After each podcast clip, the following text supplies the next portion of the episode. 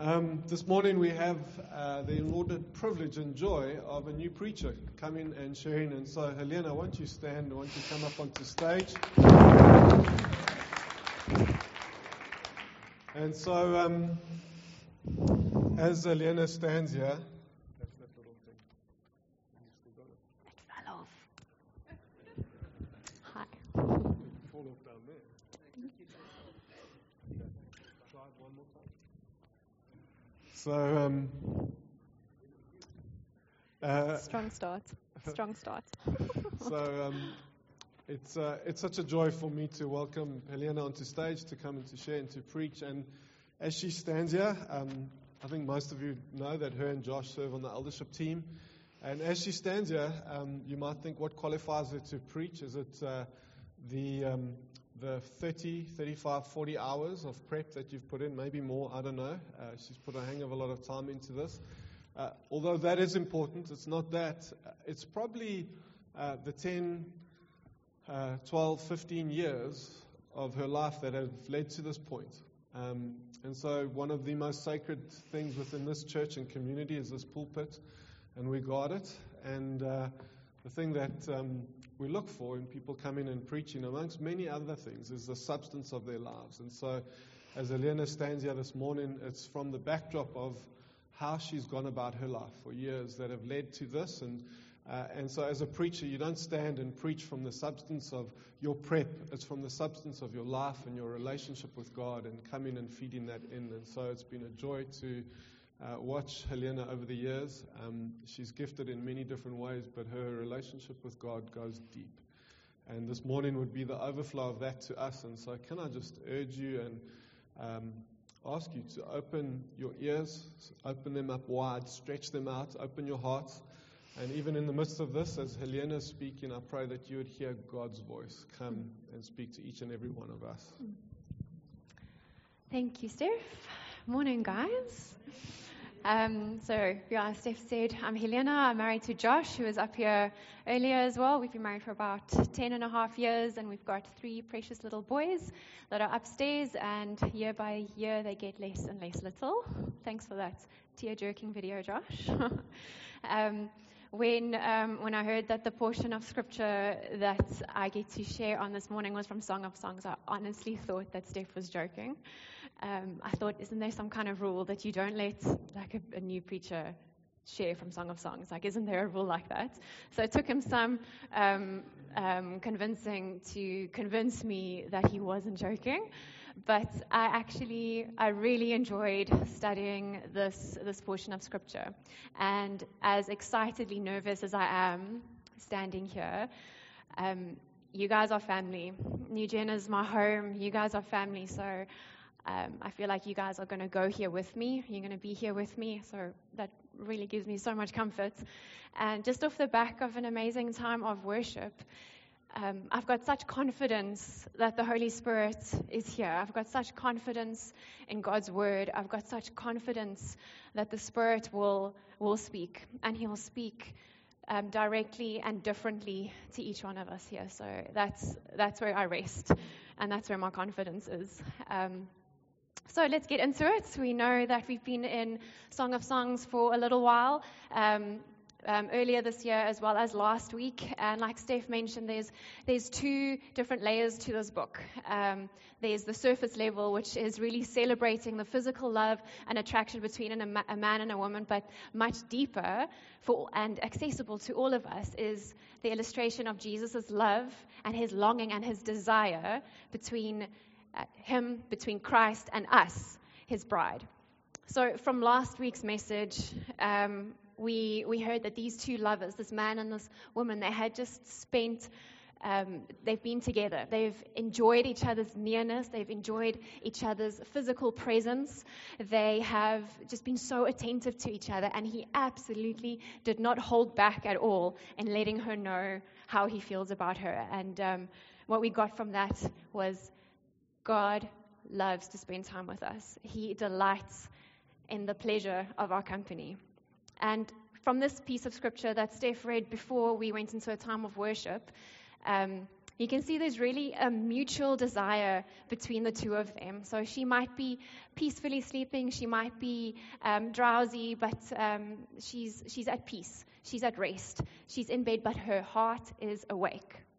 There's an alertness, there's an awareness to her lover. So I imagine maybe she's she's lying there and she is she's still enjoying the the memories of their togetherness from the previous chapter. So maybe that's going through her mind because as soon as she hears him his call, as she, soon as she hears him knocking, she recognizes him. She knows that it's him. Revelation 3:20 says, "Behold, I stand at the door and knock." If anyone hears my voice and opens the door, I will come into him and eat with him, and he with me. So, this isn't necessarily a call to unbelievers into a relationship with Jesus. This isn't necessarily a call to salvation. John wrote this to a church that Jesus called lukewarm. Jesus was disgusted that they were neither hot nor cold. Their attitude towards him was quite indifferent. It was mediocre, um, it was hesitant, almost reluctant, and unconvincing. So, this was written, this I stand at the door knock, was written to a group of believers. It was written to a church. It was written to us. And what, what was the call? The call was to intimacy. The call was to open the door to intimacy with Jesus. Open the door. I will come in and eat with you, and you with me, and I will be with you. The call is to communion with God. And in Hebrews, it says, Today, if you hear his voice, do not harden your hearts. Again, this wasn't written to unbelievers, this was written to a group of believers. And the call is don't, believer, don't harden your heart when God comes calling. Believer, Christian, don't harden your heart when you hear my knock to him and enjoy his company. And notice here in the story of the man and the woman that it's him who initiates. He comes to her door. They were apart. He was out all night. He's coming to the door. He's initiating. He's calling. He's knocking. He's saying his head is wet with dew and his head, his hair is wet with the drops of the night, indicating, yeah, he's been out all night. So there's this longing in him to be with her. And, um, and I'm still remembering last week, God longs for the pleasure of our company. Jesus desires to be with us. He's knocking, He's calling.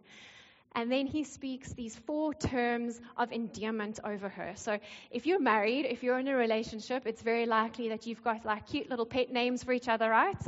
Like love, dear, darling, sweetheart, smoopsy poo, sugar lump, whatever it is, it's, it's for you and your lover, it's for you and your partner. That's not meant for anyone else, right? Um, so here, and also maybe um, maybe Song of Songs has inspired you to be a little bit more adventurous and romantic with your sweet talk. Hey? um, but here the man is he's coming to her. This is Jesus coming to us, and he's calling us three, four very intentional names names just for us, names specially meant just for us. This is him reminding us who we are. This is the man calling her by these intentional four names, reminding her of who she is and what she means to him. And um, quite a few of these are, are echoes from what he's already spoken, and, and it's um, familiar throughout the book. So, first, he calls her my sister. Now, of all the romantic pet names a man might have for his lover, I doubt sister is even near to the list. Like, it doesn't really strike a very romantic chord. But what, is, what does he mean? What does he mean meaning when he says my sister? He's in that moment, he's relating to her on a very human level. On a very human level, he's relating to her. And in that moment, she can have absolute security assurance and confidence that she is fully known in her weaknesses, in her flaws and in her failings. In my flaws, in my failings, and my weaknesses, I can have confidence and assurance that I am known by Jesus. It's the man Jesus coming to us and saying, I know, I know, I've been there, I can relate. He is not unsympathetic to our plights, our needs, and our shortcomings. For we do not have a high priest who is unable to sympathize, sympathize with our weaknesses, but one who in every respect has been tempted as we are, yet without sin. There's a level of familiarity, isn't there, with being able to relate to someone who's been through kind of what you've been through, who knows what it's like to walk through some of the stuff that you've walked through. And this is Jesus. That's what he's meaning when he's coming to her and saying, My sister. Next, he calls her my love, and in some translations, my darling. And here he is reminding her of his tender love and his affection. So, on the one hand, he's saying, I know your shortcomings and your weaknesses, and yet I love you. We can rest so secure and assured that we are fully known by Jesus and so fully and gloriously loved and accepted by him. My love, my darling. Next, he calls her my, my dove. And in the previous chapter, he said her eyes are like doves, meaning that she only has eyes for him. Doves are often associated with purity, with peace, and with loyalty. They, um, they're also known to mate for life, and if their partner dies, they often don't mate again. So there's that loyalty, that commitment, and that devotion. So he is calling her, Jesus is calling us to devotion without compromise. My dove, keep your eyes on me. Fix your eyes on me, is Jesus saying. And then next, my perfect one, or my flawless one. Again, this is not true of her, is it? This is not true of us. We know we're not perfect. We know we're not flawless. He knows 100% she's not perfect or flawless. So why is he calling her this? He is seeing her as she will one day be. He is seeing us as we will one day be. And in calling us perfect, in calling us flawless, in, in her lover, in this book, calling her perfect and flawless, he is, motiv- he is showing her her future with him. And in that moment, motivating her to live in that today, calling us to maturity and devotion and commitment. He looks at us in love and sees our perfection. So, all this beautiful name calling, all this beautiful wooing of her, and still she's reluctant to immediately go to the door and open. And what might have happened if she had immediately opened? Like, that's quite an interesting thing to think about. I'm not going to delve into that now, but imagine she had immediately responded and opened. Um, and isn't this sometimes what happens with us? When we hear the call of Jesus, when we hear God calling, do we sometimes make up excuses why not to respond immediately? It's like she's saying here, um, you know, I've already had my shower. I'm really comfy in bed. I've got my comfy pants on. I'm cozy up with my hot water bottle. Like, must I, must I get out of bed now and go open? You know, but what is it that he's calling her to? It's not a list of to-dos, a list of chores. It's a, it's a calling to closeness. It's a calling to intimacy. It's a calling to devotion. It's a calling to nearness. So this is what he's saying when he's, he's knocking and he's calling to you. Jesus is saying, enough of this lukewarmness. I desire your company. I desire closeness with you. So she's been reluctant to go and open. But then, as she hears her lover's hand on the latch of the door, something stirs in her heart. She says, My heart was thrilled within me. And another translation, my heart began to pound within me. So her heart is racing. So maybe she's suddenly she's anxious that she might miss him. Maybe she's all of a sudden just overcome with desperation, like I have to be with him. I can't bear to be without him. So her heart is racing as she reaches for the door handle and she's opening it but she's missed him. He's not there anymore. My beloved had turned and gone. So, what happened? Did he get tired of waiting for her? He, was he impatient at her delay? I don't think so. I don't think it was irritation or frustration or impatience. We've seen throughout this whole book, he's been absolutely besotted over her. He's been absolutely devoted to her. And she's saying, My soul failed me, my heart sank. Maybe you can relate to this, this feeling, this um, feeling of just total despair and loneliness and longing. Maybe longing for your husband or wife, longing for friendship, longing for clarity, longing for direction, longing for peace, longing for God. So she's in this space, and, and what does she do next? She's opened the door and he's gone. Her heart has failed her. What does she do next? She goes looking. She goes out. Now she's really getting her feet dirty. Now she's really, she's forgotten the excuses that she's made and she's realized, like, I need him. And she goes looking. She goes out searching and she's calling for him. She's calling for him, crying out to him, looking for him. But there's no answer. And she can't find him. Why? Why does God sometimes hide his face? Why does he sometimes hide his presence from us? Why does it sometimes feel like he's far away? Like you're in the desert or the wilderness and you're calling out and you're crying out, but you can't find him and there's no answer. I know without a doubt there is deep hardship and pain in this room. Either you have endured and you've struggled through something that you have felt is unbearable, or maybe you're in that space right now. Maybe it's the loss of someone really close to you. Maybe it's the loss of a, a parent, a family member, a child. Maybe it's a broken friendship, a broken relationship, or financial devastation. Maybe it's physical pain that you're sitting with, or medical diagnosis. Maybe there's some situation that you cannot control and you cannot resolve.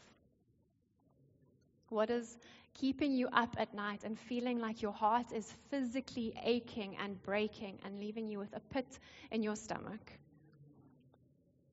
Maybe the questions are unending and the emotions are overwhelming. It's this space of absolute darkness and feeling of despair and hopelessness.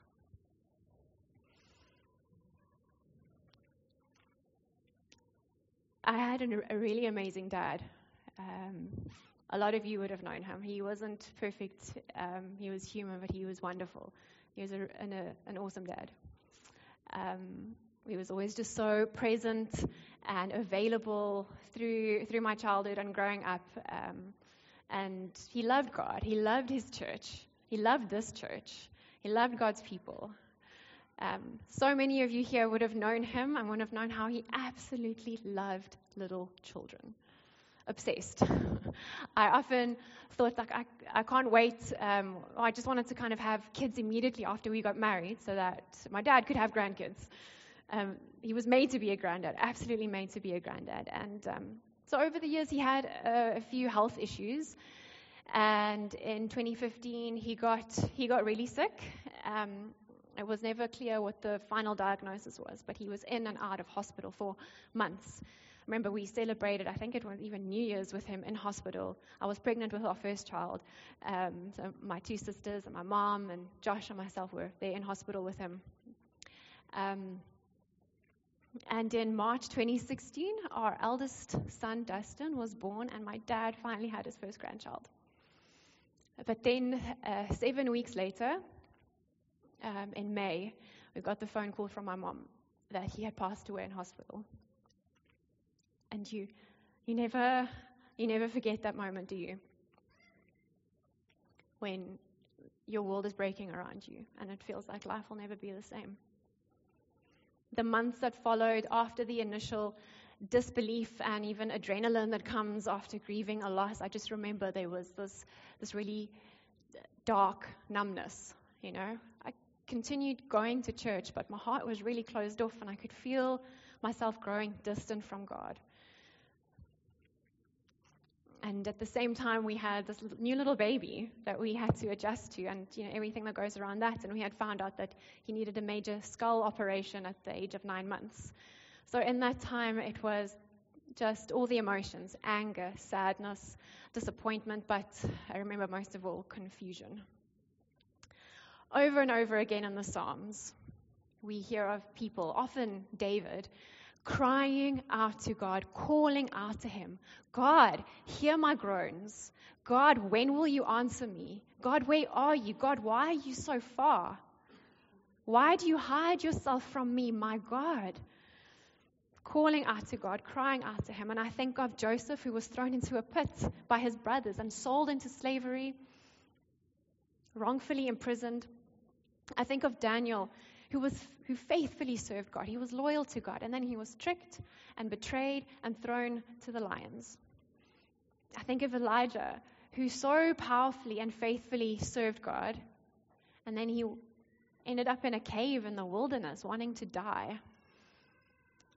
St. John of the Cross um, called this kind of soul suffering and this darkness a dark night of the soul. And this is used to describe um, a season of intense despair and sorrow. It's not, a, it's not a biblical term, but it's a biblical concept. As you read through the scriptures, you'll see over and over again this kind, it's sort of a spiritual depression is experienced all throughout the Bible and even by Jesus. Um, and this is a time when God feels especially far away. It might even, like is the case here with the woman in Song of Songs, might even be in contrast to a space where she was especially near to him, where their um, closeness was especially sweet. And so it makes this pain even that much harder and darker. A dark night of the soul might have the ability to strip away the bells and the whistles of life, to distill our thoughts, to deconstruct our ideas, and to leave us open to God, exposed to God, as is happening here. Her veil was taken away, and she was left exposed and vulnerable. So, again, the question why? Is there a purpose for this pain? God will take our suffering and He'll use it to draw us closer to Him. He's knocking, He's calling. So the pain that we experience and we're going through, it's not meant to be endured alone. God will use these moments to draw us closer to Him. God is knocking, calling us to intimacy with Him hand in hand with the Jesus of Gethsemane. The man who prayed all through the night in the garden, whose head was likely wet with dew, and whose hair was damp from the drops of the night. This Jesus who cried out to God in desperation, in anguish. He said to his disciples, My soul is very sorrowful, even to death. And we read in Luke how while he was praying, he was in such agony in the garden that his sweat became like big drops of blood that fell to the ground. There are certain depths of our relationship with Jesus that we that we cannot go to, we can't access without going through suffering with him. We will experience pain in this life. We will have hardships in this life. Are we going to experience it hand in hand with Jesus or without him? And what about God's promise again and again throughout the Bible that He will never leave you or forsake you? That promise still stands. Maybe His discernible presence is hidden for a season, and maybe that's to draw out a stronger yearning and a deeper desire and dependence on Him. But He's still there. He's still there. His eyes are always attentive to us, and His heart is always tender to us. Psalm 139. Where shall I go from your spirit? Or where shall I flee from your presence? If I ascend to heaven, you are there. If I make my bed in Sheol, you are there. If I take the wings of the morning and dwell in the uttermost parts of the sea, even there your hand shall lead me, and your right hand shall hold me. If I say, Surely the darkness shall cover me, and the light about me be night. Even the darkness is not dark to you. The night is bright as day, for darkness is as light with you. So God is for you. Even in the darkness, even in the storm, even in the desert, God is for you. His, he's always near. So cling to Him. Anchor yourself to Him. Hear that knock. Hear that calling. Open to Him. It is an invitation to understand Him better, an invitation to know Him fuller and love Him deeper. These, these roads that we travel on that might be, or these roads that we're walking that might be full of pain and, and hurt and sorrow and despair, these same roads can lead us to God, can lead us to a new encounter with God, to see God in a way that we've never seen Him before, to experience God in the way that we've never experienced Him before, to take our love to places with Jesus that we've never been before.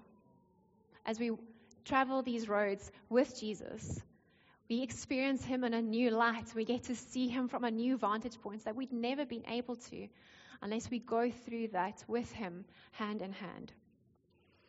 So, in the space that this woman of Song of Songs is in, and she's despairing, she's lonely, she's longing, she's at her lowest, I can kind of imagine that these things that he has spoken over her, calling her my love, my darling, my sister,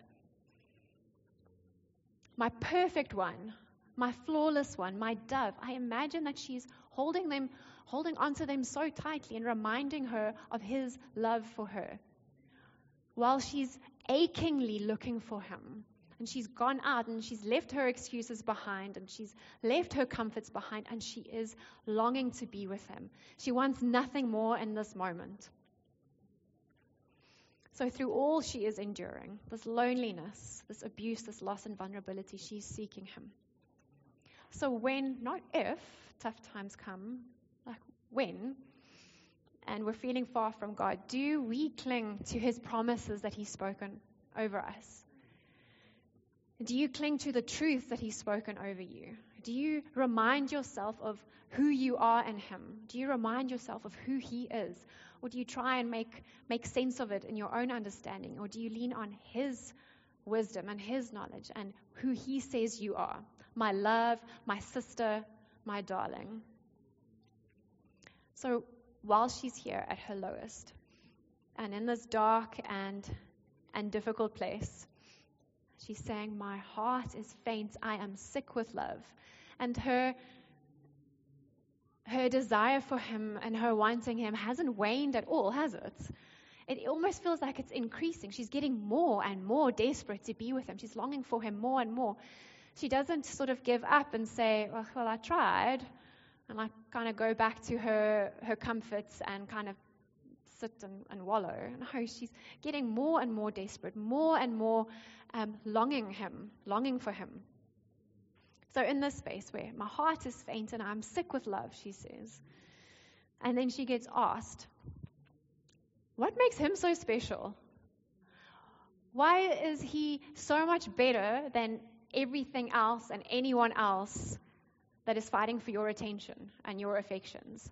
Why is this guy so important to you that you'll leave your comforts and your excuses behind and then you'll, you'll, go, you'll be exposed and vulnerable and looking for him? What makes him so special? What makes him stand out? Is this what the others are asking her? And this is, feels like such a highlight.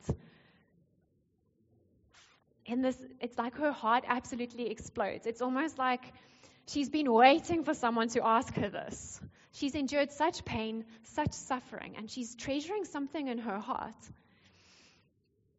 She's been waiting for someone to ask her this, and she launches into this beautiful, beautiful description of who he is. Who is this guy that I am pursuing, and why am I pursuing him? And she lists his attributes and the things that she admires about him, the things that make her heart sing. It's this beautiful description of who he is and what he means to her. And it's, it's not just one or two lines of like, yeah, he's, he's cute, eh? And like he's got a nice smile and he makes me laugh. Like, no, it, it's almost like it goes on and on and on. And she's just, she cannot get enough of explaining to these people that's asking her, this is why I love him. So in this incredible time of suffering and loneliness, what is she doing? She's worshiping. She's praising. She's reminding herself who is my lover. As much as she is telling, she's reminding. And She's saying, Because I've tasted and I've seen, I can remember the closeness that we shared. I remember his tenderness. I remember his nearness. I remember what he has spoken over me. I've tasted and I've seen. I know his kindness and his goodness. She's speaking from personal experience. And by singing his praises and reminding herself of who he is, Michael Eaton calls this a sort of a spiritual recovery or a spirit, spiritual restoration. And her response is just, she's captivated by him. Even though she can't feel his nearness, even though she can't touch him in that moment, her response is full of adoration. She does not respond with bitterness or offense or coldness. Even though she hasn't found him yet, her response is adoration and love. I read this and I think, how deeply must she have known him in the past to be able to respond like this, to be able at her lowest to respond in praise? She must have really known him. She must have really experienced his closeness. So this looks on the surface like a list of physical attributes, right? Um, but I think we know by now in Song of Songs that you kind of got, got to go a little bit deeper to find the truer meaning of something. Um, and it reminded me a lot of doing literature and poetry studies in school, where a word is not just at its surface meaning. You kind of have to look for the hidden meaning. You need to look for the right connotations and connections, and then eventually, like this, uh, almost a fresh meaning and a new clarity and a truer meaning will appear of the poem. So this 100% is a collection of poems. So we're going to work through it like that and look, what do these words mean? And what is the saying about Jesus? She's saying, My beloved is radiant and ruddy. And here, radiant is pointing to his divinity. He is dazzlingly glorious. He is radiantly divine. And ruddy would refer to a healthy complexion, which means he is so human. He is so man. So at the same time, he is dazzlingly radiant in his divinity and in his glory. And at the same time, he is beautifully, of the earth, he is beautifully human. So at the same time, being God, at the same time, man, able to relate with us. He is distinguished, outstanding, chief among 10,000. No one even comes close to him. I can spot him in a sea of 10,000 people. I know my love. All of these people, all of these things fighting for my affections, fighting for my love, I see him. There is no one like him. He stands out. It's only him. His head is the finest or the purest gold. And this is talking about his leadership and his authority his authority over all creation, and his sovereignty. He is sovereign above all. His leadership is trustworthy and pure. His authority is excellent and perfect. Jesus' um, authority was made perfect in his suffering, just like gold is refined and made pure by fire. His locks are wavy, black as a raven. So, this could point to the Nazarite vow which um, meant those taking the vow wouldn't cut their hair, so it meant the men had long hair. Even though Jesus was not a Nazarite, he, um, this could be pointing to his dedication and his commitment to God and his people. And um, the, the, luscious um, black hair could also point to the vigor of youth, the energy and the vitality and strength that comes with youth. His eyes are like doves. So previously he had said her eyes are like doves, and now she's returning the compliment, saying that he has eyes only for me. I am the apple of his eye. I am so safe and so secure in his affection and his devotion. He, he, he looks at no one else but me. I have his att- attention. He knows me. He sees me. His tender gaze is full of wisdom, discernment, peace. He's omniscient. His cheeks are like beds of spices. This is another echo of what he had called her, or he had said of her, and what he admired about her from the previous chapter. So our cheeks betray our emotions, right? Um, whether you are sad or angry, embarrassed, excited, happy, it shows up in your face, your, your expressions in your face. Jesus is no stoic deity. He does not shy away from letting us know how he feels about us. He's not some one dimensional movie character that only has a very, very limited range of emotions and experiences. We can look into his face and we can see his love for us. We can see his desire for us and his longing for us.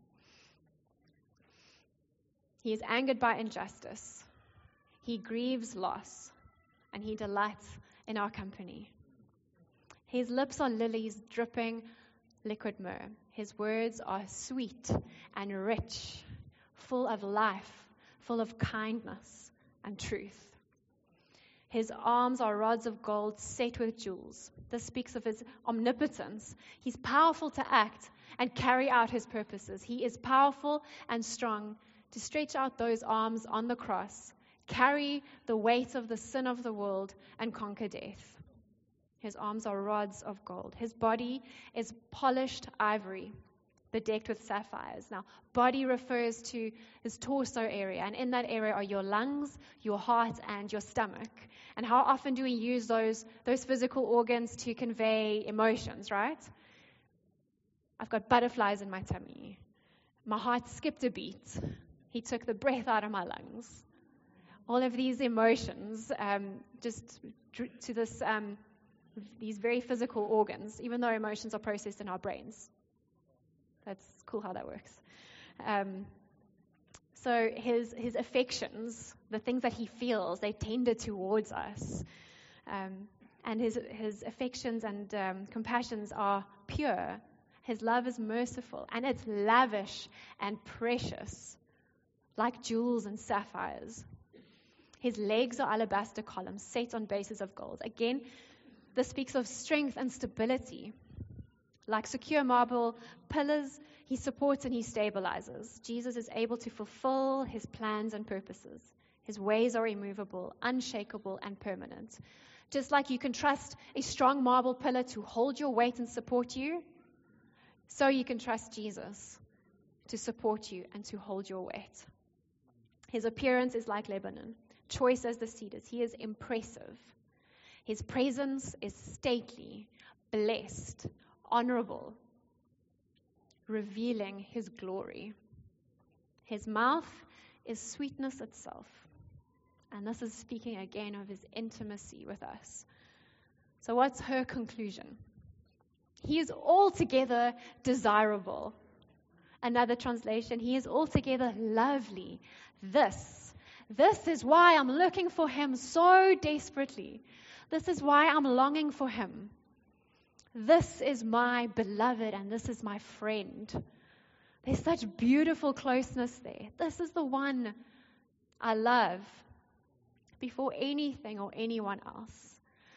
I find it so beautiful that in her lowest moments of despair, her eyes are lifted and she is fixated on him. As she's running to him, searching for him, She's captivated by him. She's meditating on all these attributes that make him stand out and that makes him precious to her. She knows her lover. She knows her lover. And she knows his love for her. I read this and I think, wow, I want that. I want that, that, that knowledge of Jesus that goes beyond just a head knowledge, that experiential knowledge of Jesus. This closeness with Jesus that makes her praise his strength. She worships his wisdom. She can look into his face and see his tender gaze on her. She worships his sovereignty, his infallible authority. Her heart is filled with the knowledge of Christ. That is beautiful. And this is how Job was able to say, I had heard of you by the hearing of the ear, but now my eye sees you. So Job definitely went through a season of suffering. When all his children died, his wife abandoned him, his riches were stripped away from him, and his health failed. In this space of sorrow and suffering and anguish, he went from a place of having heard of God to seeing God with his eye. Through traveling through anguish and suffering with God, he came to a place of deeper intimacy and deeper knowledge of Jesus, of God. He encountered God in a way that he had never encountered him before through his dark night of the soul. And this is how Horatio Spafford could write, could write the hymn, It is Well with My Soul.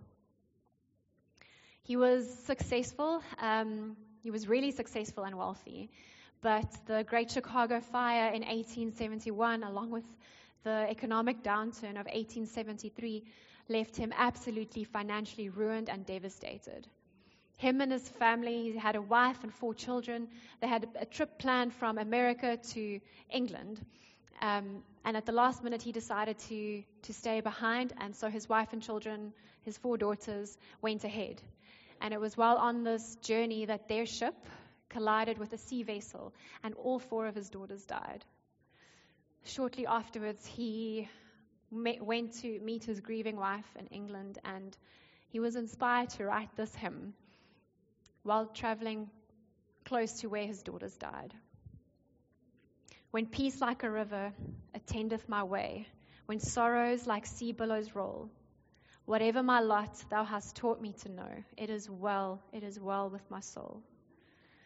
Though Satan should buffet, though trials should come, let this blessed assurance control that Christ has regarded my helpless estate and hath shed his own blood for my soul. What was Spafford's response during this deep suffering and despair? He turned to his Savior and he worshipped. The musos can start coming up. Toward the end of the year in 2016, it was a few months after uh, my dad passed away and um, shortly before Dustin's skull operation. I remember I was in the back, I was during a Sunday meeting, and I was in the back there. Um, so, like I said, I had been coming to church over those months, but my heart was cold and I was mostly disengaged. Um, I could. I could, to uh, a large extent, fake it with people, but it was in moments of worship that felt so raw, that felt so sore, that my walls went up and I withdrew. I remember I was standing in the back. It was during worship. was holding Dusty, a couple of months old. He was sleeping. And in that moment, it felt like something was compelling me to worship. And it wasn't like what, what came after that was, you know, you know, worship with abandon and at the top of my lungs and singing and dancing. To be honest, what escaped my throat was a croak. Um, I think you can call that worship. I believe it was worship in that moment. And it was like, that was the crack that let the light in. And I suddenly, I knew that Jesus had always been there through those months of darkness, through those months of despair and confusion. Jesus had been there, where I had maybe felt abandoned, going blindly through this dark tunnel by myself. I realized in that moment Jesus had been tethered to me. He'd been there all along. I was attached to him. He was there. He was there. Even though I couldn't see him for so long, I couldn't feel him for so long, I had been tethered to him. I learned of his patience, his faithfulness, his relentless pursuit of me. Ask anyone walking with Jesus today, anyone that has endured some kind of soul suffering, some kind of darkness, and they will tell you with tears in their eyes, with a lump in their throat, and with a quiver in their voice, they'll tell you who their lover is. They will tell you that they've experienced his closeness. They will tell you of his nearness. They will tell you of the kindness of their king, the sweetness of Jesus. They will tell you of the goodness of their Savior. And it's experienced hand in hand with the Jesus of Gethsemane. So at the end of this bit of scripture, we're kind of left at a bit of a, a cliffhanger. She hasn't found him. She's been calling out to him, but she hasn't found him. This can't be the end of the season, right? Like, there's got to be more. She can't be left like this. What happens next? To be continued. but here's a bit of a spoiler for next week. Um, the good news is that they do find each other again. The good news is that they are reunited. The good news that she is in his presence again and there is nearness and closeness uh, once again. The purpose of pain isn't pain. The purpose of pain is his presence. The purpose of pain is closeness with God. Maybe you're in a season of blessed favor and there's no darkness tugging at your heart. Rejoice in that. Strengthen yourself in this season. God is still knocking even in that season. God is still knocking and calling for closer and deeper intimacy with you even in that season. Answer that call. But maybe this morning you are experiencing a form of a dark night of the soul. And the reality is that we'll all face some form of trouble in our lives. May our response be like the woman in the Song of Songs to remind ourselves of who our lover is, to cling to his word and his promises, to meditate on his attributes, and to worship him. Let's stand and worship.